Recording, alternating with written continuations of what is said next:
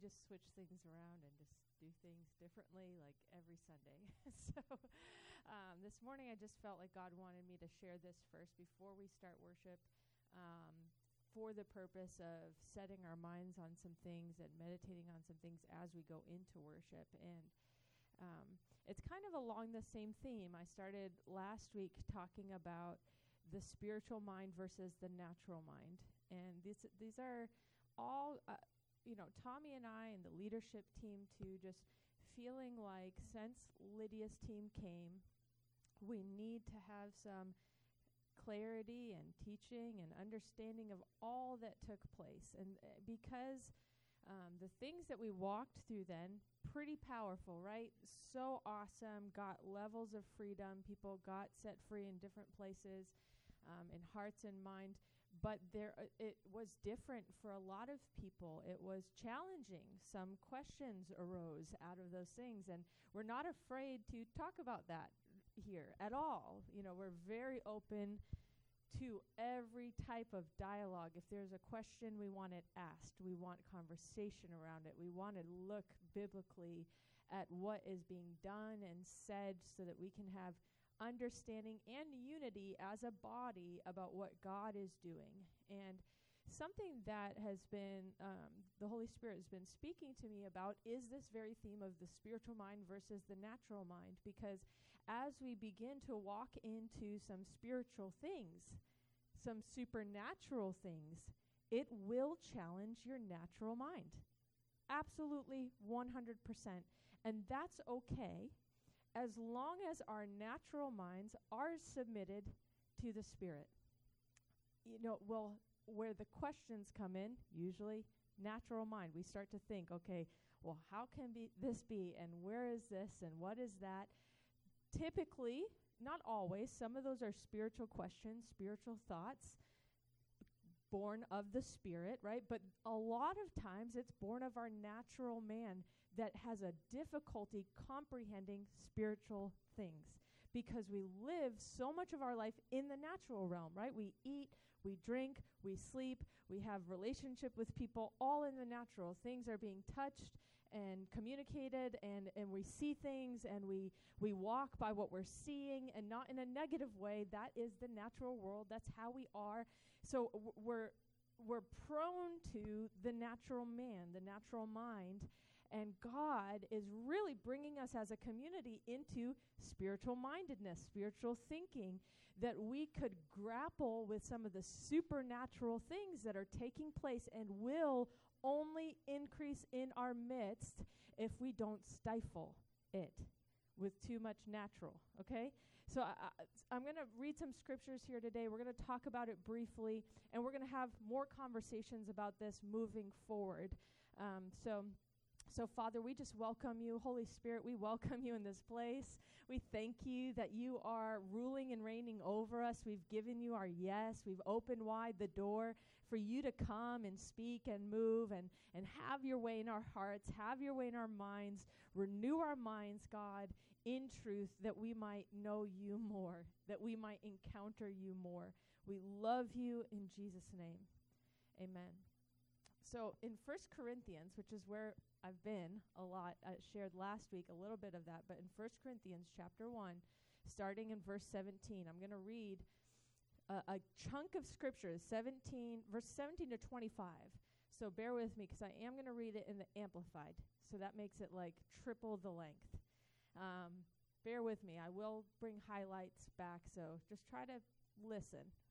Um, 1 Corinthians 1, verse 17. This is Paul, again, writing to the church of Corinth and he's talking to a mixed group of people and he's trying to solidify them in the gospel, reminding them of what it is. he said, For Christ the Messiah sent me not to baptize, but to evangelize by preaching the glad tidings, the gospel, and that not with verbal e- eloquence, lest the cross of Christ should be deprived of force and emptied of its power and rendered vain fruitless, void of value, and of no effect.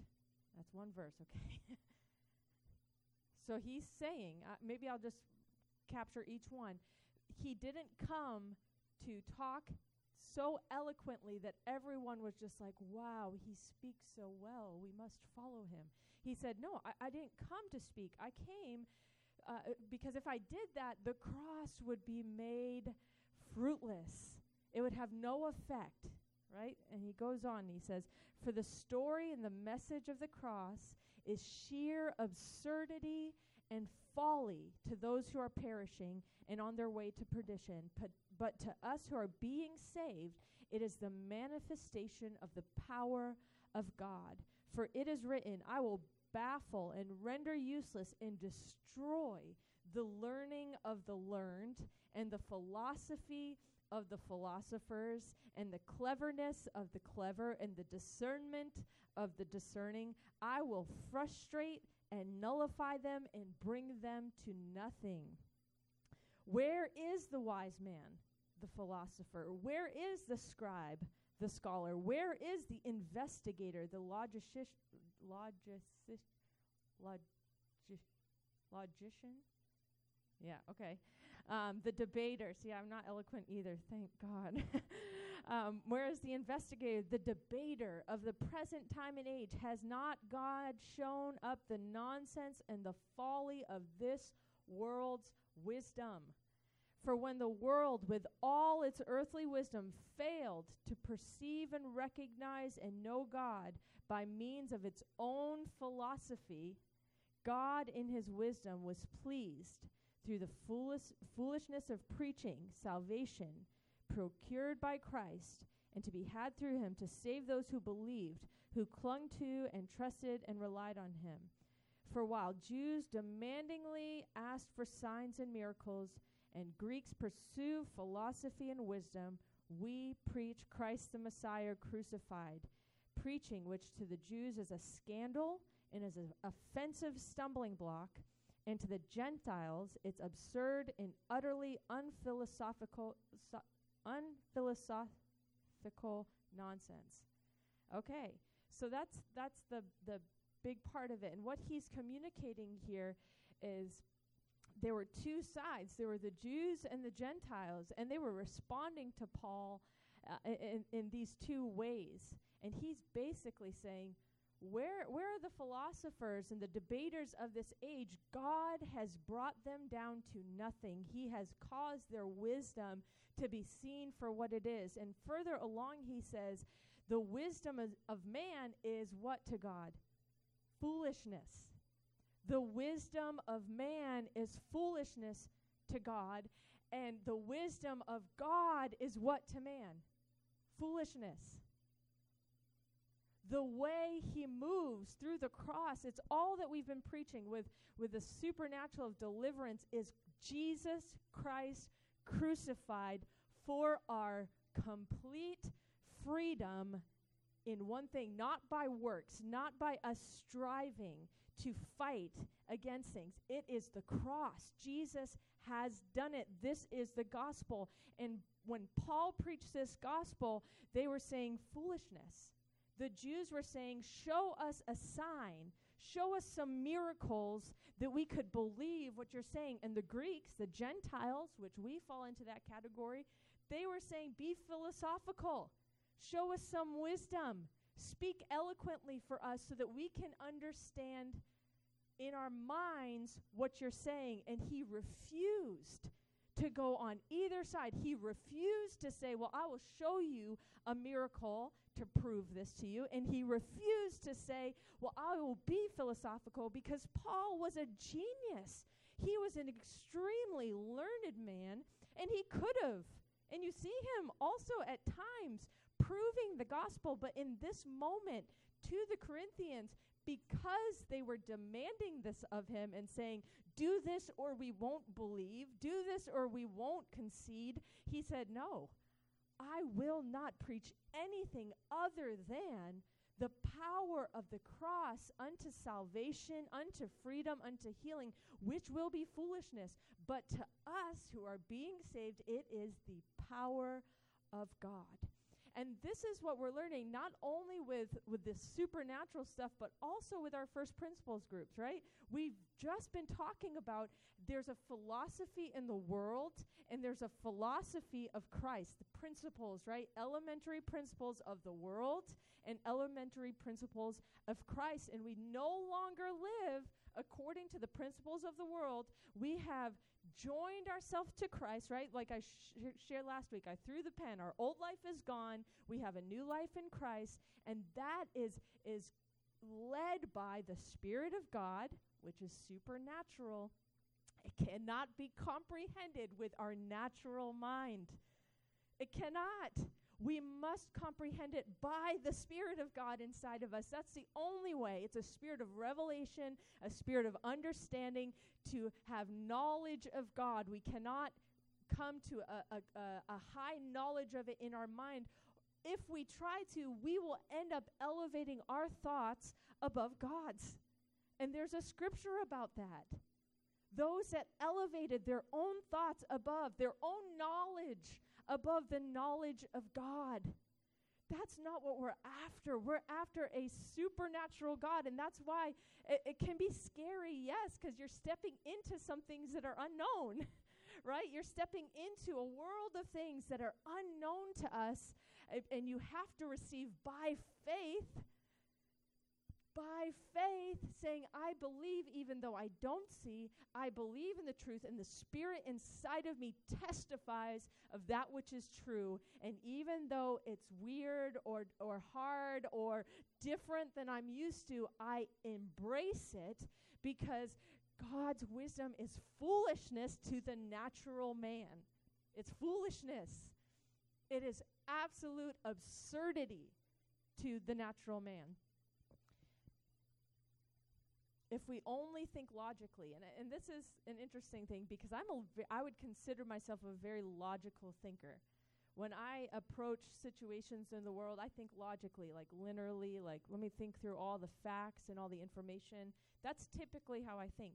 But if we only think logically, we will logically think our way right into the wisdom of man we will find ourselves elevating our own thoughts above the thoughts of God. Can you hand me my phone, please? I had a quote on there. I was I've been thinking about this the past few days, and a lot of this language. Um, I know we're diving in deep before worship, so I hope you're feeling okay with this. But a lot of sometimes worship helps us to prepare to hear, and you know we're we've engage some, so hopefully you're okay. But I felt to do this first for a reason. So, a, a lot of what this is labeled in our in our language of today is humanism. And this is what I've been thinking about so much recently. For some reason, it's just been in my mind. And I've been looking up some stuff about humanism and humanists, and it's actually an organization that you could say, oh, I'm a, a humanist, and I'm part of this organization of people the Amer- I looked up on the American Humanist Association. so it's a, an actual organization that you could be part of, like a church, like it's a community of people, right? But this is what th- their definitions of who they are. Okay, so straight from their website, not someone else. They said humanist movements are typically non religious movements aligned with secularism and today, humanism may refer to a non theistic life stance centered on human agency and looking to science rather than revelation from a supernatural source to understand the world. okay, so basically, what they're saying is we, we don't look to a God or, or non theistic, no God. We look to ourselves and science to understand the world. We don't look to revelation or a supernatural source. I mean, that is 100% contrary to Christianity, right? 100%. We look to revelation and we look to a supernatural source to understand the world, right? To see the world, to see what's going on in the world, or that's how we should be. But what I've been thinking and pondering recently is how humanism has so slyly crept into the church because of culture, because of how we've been taught, because of we think if we're eloquent or, or well thought of or logical, that people will like us better and accept us better. But Paul was so clear no, I will not come to you with eloquent, eloquent speech. I'm coming to you to preach one message, and it will be foolishness to those who don't believe. That is a fact. It will be foolishness to some, and it will be wisdom to others. You're going to see the divide. It's one or the other, right? I'm going to read one more thing that was on their website because I thought this was um, it was a definition that they had come up with. Humanism is, and uh, this is like it sickened me, but humanism is a joyous alternative to religions that believe in a supernatural God and life in the hereafter. Humanists believe that this is the only life of which we have certain knowledge and that we owe it to ourselves and others to make it the best life possible for ourselves and all with whom we share this fragile planet. A belief that when people are free to think for themselves using reason and knowledge as their tools, they are best able to solve the world's problems. Humanists take responsibility of their own lives. Oh, humanism is in sum a philosophy of those in love with life. Humanists take responsibility for their own lives and relish the adventure of being part of new discovery, seeking new knowledge, exploring new options, instead of finding solace in prefabricated answers to the great questions of life. Humanists enjoy the open endedness of a quest and the freedom of discovery that this entails that first line struck my heart so bad a joyous alternative. That this is the only life we have. I, I don't know how anyone could find joy in saying this is the only life we have. What a sad, sad thing to believe in. That this is the culmination of life.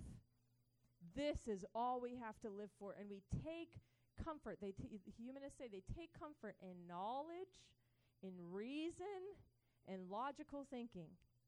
Now, are those things bad in themselves? No. We've there's a spirit of knowledge in the Lord. There's a spirit of understanding. God has given us our minds to think. right? Those are not bad things in themselves. I, I am a deep thinker. I love to think through things. The problem is is when we come into this, we allow humanist thinking which permeates our culture. Think of every conversation you have with people who are in the world. They view life primarily through this lens that this life is all we have to offer. The things in the natural, we might as well make it the best we can because this is all we have. It's so sad, it's depressing, it's lonely, and it solves none of the world's problems. They say so that they could solve world's problems through this lens. This is what we've been talking about. Humanism will never, ever solve the world's problems. Ever. Ever. It cannot solve the world's problems. There is only one thing that can solve the world's problems. It is the gospel. It is Jesus Christ crucified. One message about one man for all of eternity. The cross was sufficient to pay for all sin so that we could be set free. And it moves us into a supernatural life which is truly joyful, and we meet and can become agents of freedom for the world who's lost and captive and bound. But if we're living, if we're thinking with this logical humanist, when I say logical, I'm not saying the positive side. Here I'm saying the negative side of it because I'm logical. Logical humanism humanistic way of thinking where we view the world and become depressed. we view the world and we think, wow, this there's no hope out there. And we have talking about hope last week. There's no hope. There's no joy. There's nothing we can do. And there are so many believers that have settled for this and haven't realized that there's a sly infiltration. And that's what we're doing, both sides of, of studying the Word, renewing our mind, in the philosophy of Christ, throwing out, allowing God's word to expose places where we've received or walked in the philosophy philosophy of man or humanist mindsets We're allowing truth to expose that so that we can walk in a supernatural life. That's what Christ purchased for us. Not for us to just go on living like we've always lived. It's a supernatural life that we've received from Him, and we get to walk in power in the earth, believing for things that are impossible in the natural because we have a God who does the impossible. It's exciting, it's exhilarating, it fills your life with purpose.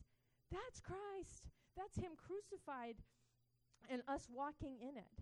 I mean, just, uh, I'm going to end here. There's two more things I want to highlight think about the Bible for a second. As believers, right, we all say we believe the Bible. think about the Bible, right?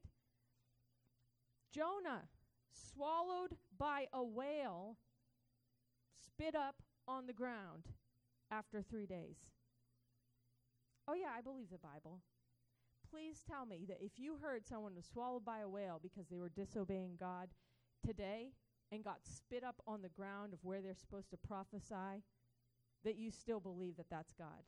Because today we are so bound by humanist thinking, doubt, and unbelief that we would say that is not possible today. Okay? One example Jonah swallowed by a whale.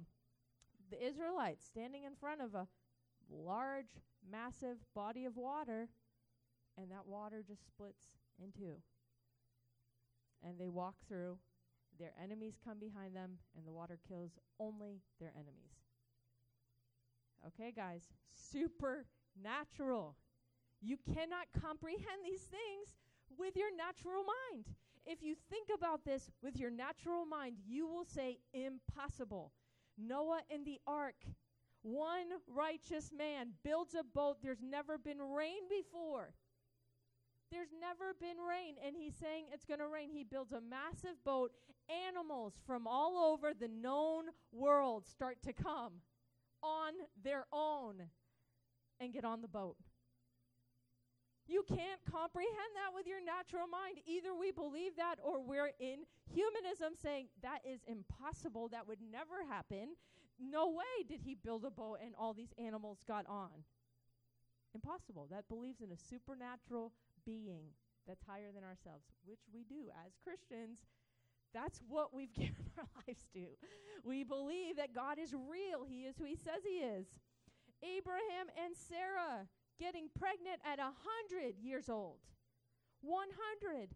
And, and you could say, well, they lived to, to much older ages.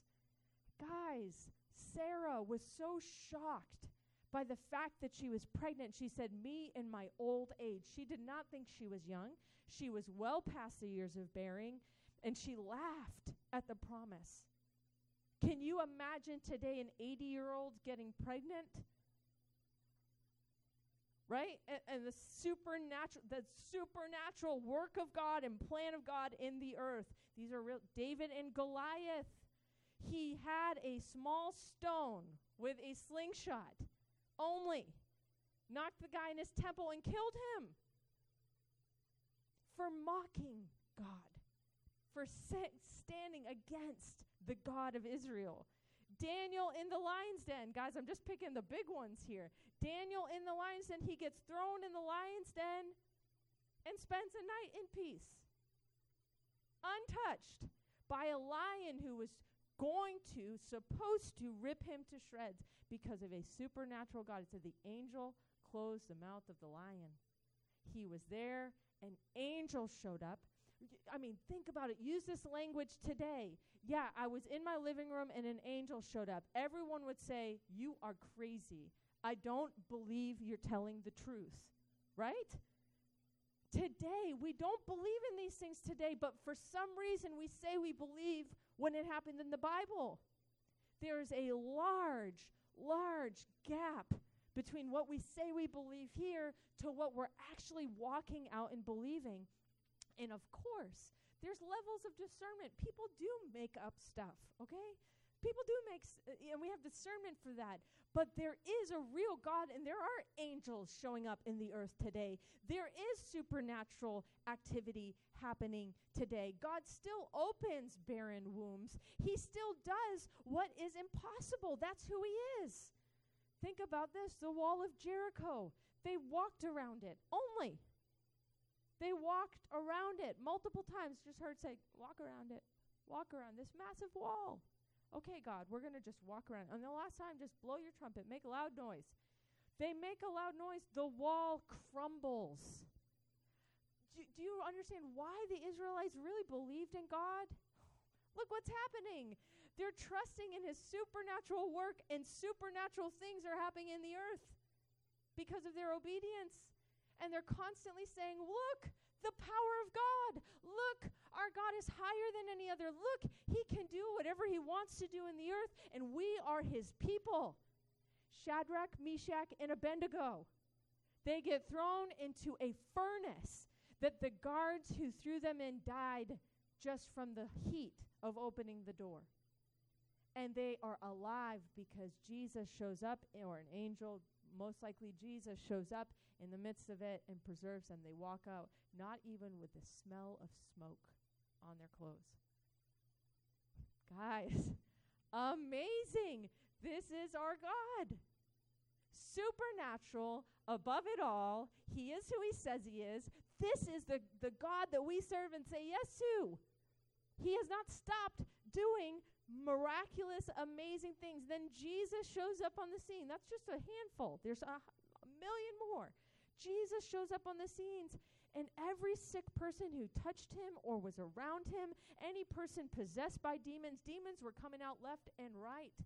He doesn't explain all the ones that happened, but it says he went around healing the sick, casting out demons, and preaching the gospel.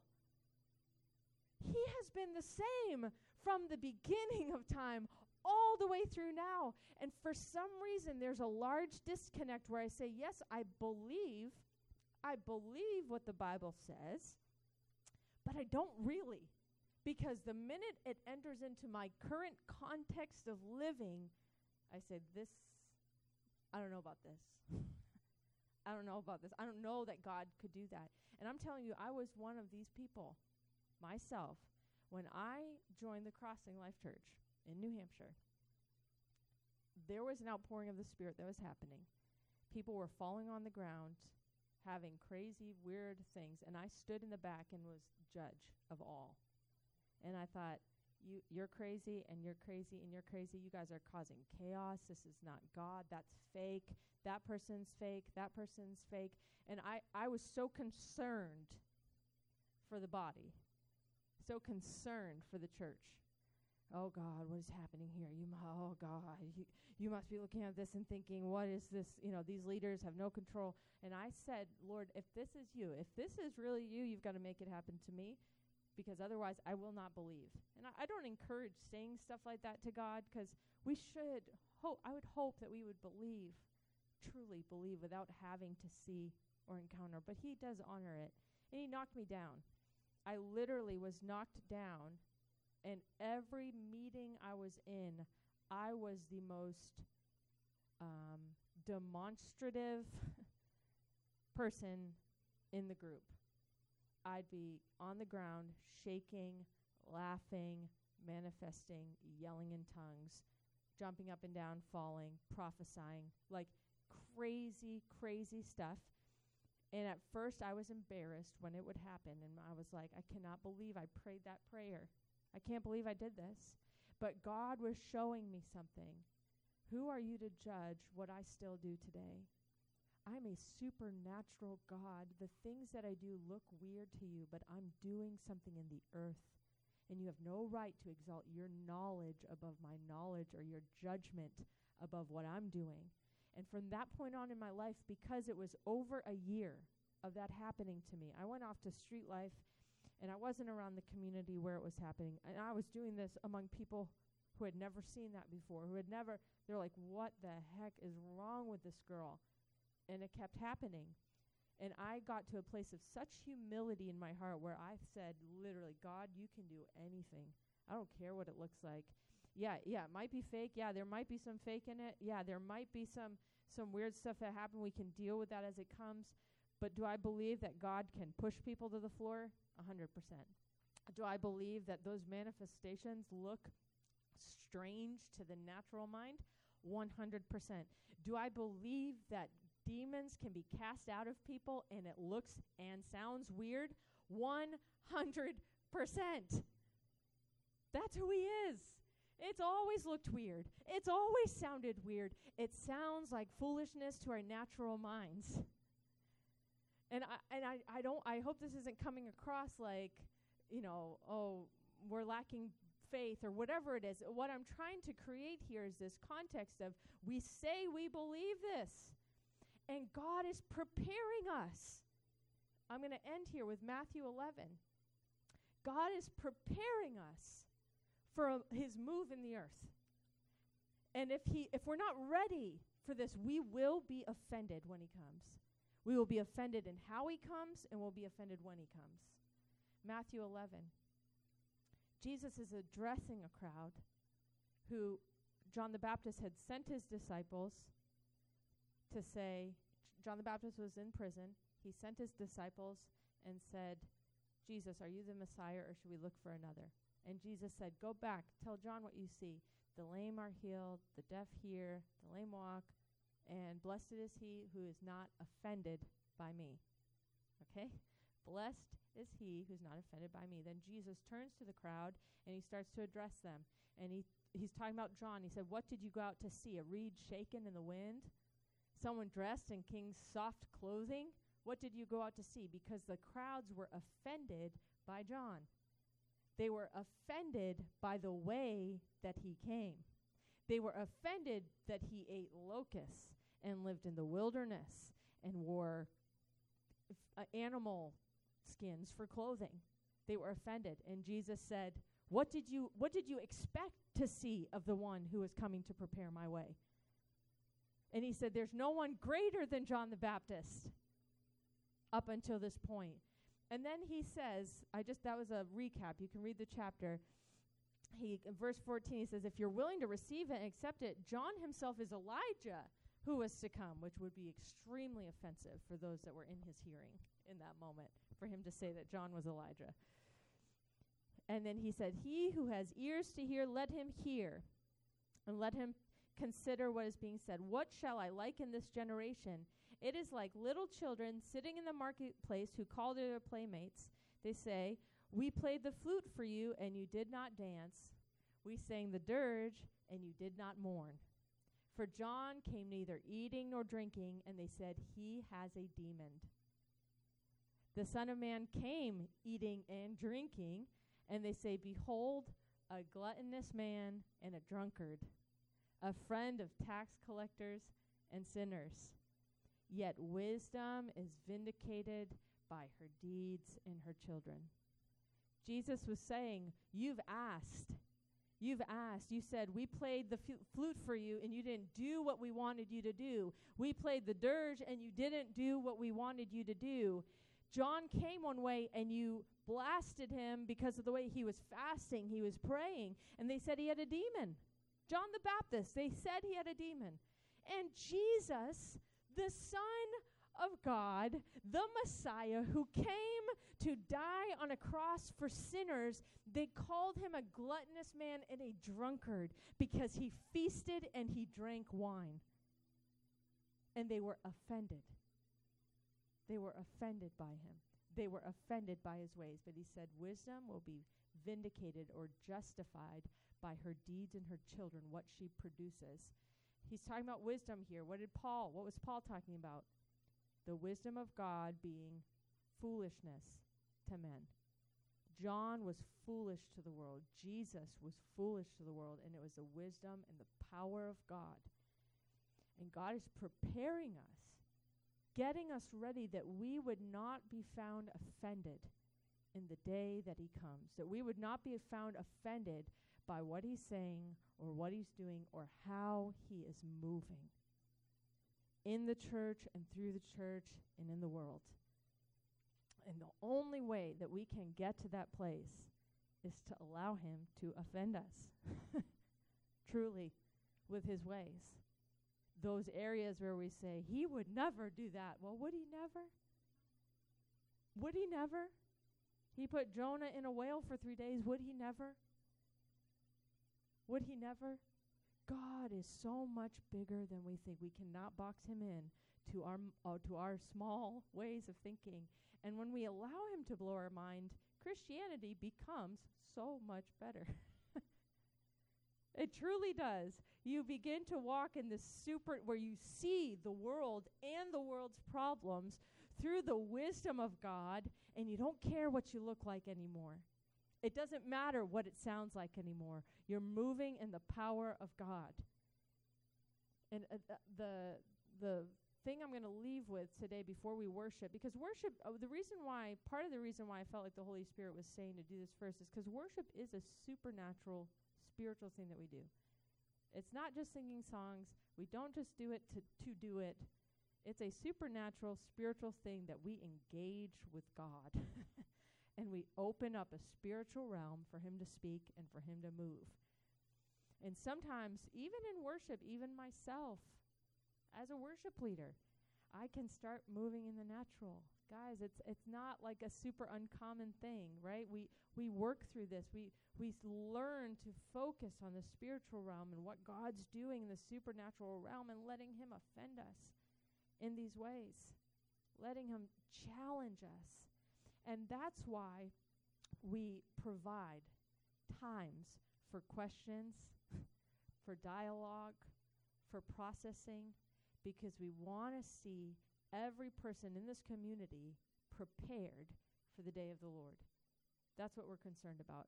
I, don't care what it looks like, guys. I want your heart prepared. We want your heart prepared. We want your spirit prepared. We want your mind prepared for the day of his coming in the earth. That's what we're going after. That's what we're preparing here. That's what we're doing here, that we would not be offended in that day. And leaving you with this that when you see supernatural works in the earth happening, Jesus said it will be vindicated by their fruit, by the children, right? What's being produced by what's happening. We can judge by that, right? What's being produced by what's happening. And I want to remind you, even with some of this, it, it's not just the deliverance thing. That's just one thing I think that God kickstarted us on. Like, you know, like, oh, there we go, de- right into the deep end. It's like the father throwing the kid in the deep end, like, go. That, that even with that, look at the fruit, guys. Look at the fruit of what's happening, a fruit that remains, not just here in other places. and when you look at the fruit and say, wow, lives are being changed, people are giving their lives more and more to the gospel more and more to Jesus as a result, that in itself is the justification of God's wisdom. Okay? That is the justification, the vindication in itself of God's wisdom. And we must, we must, I urge and encourage everyone here to, to allow the Spirit to just shine and show any place that we might be have slipped in with humanist thinking, where we've just come down to this natural world, and it's easy, right? It's uh, it's the majority of our day is in the natural realm, but God is moving us into something else to see differently, to live supernaturally, because He is a supernatural God, and you meditate on His supernatural works that can they do not make sense they absolutely 100% do not make sense to your natural mind. They are impossible. And we're like, well, that's our God. And that's how he moves. And he's wanting to do it in us and through us as a community. Amen. So we're going to worship for a while.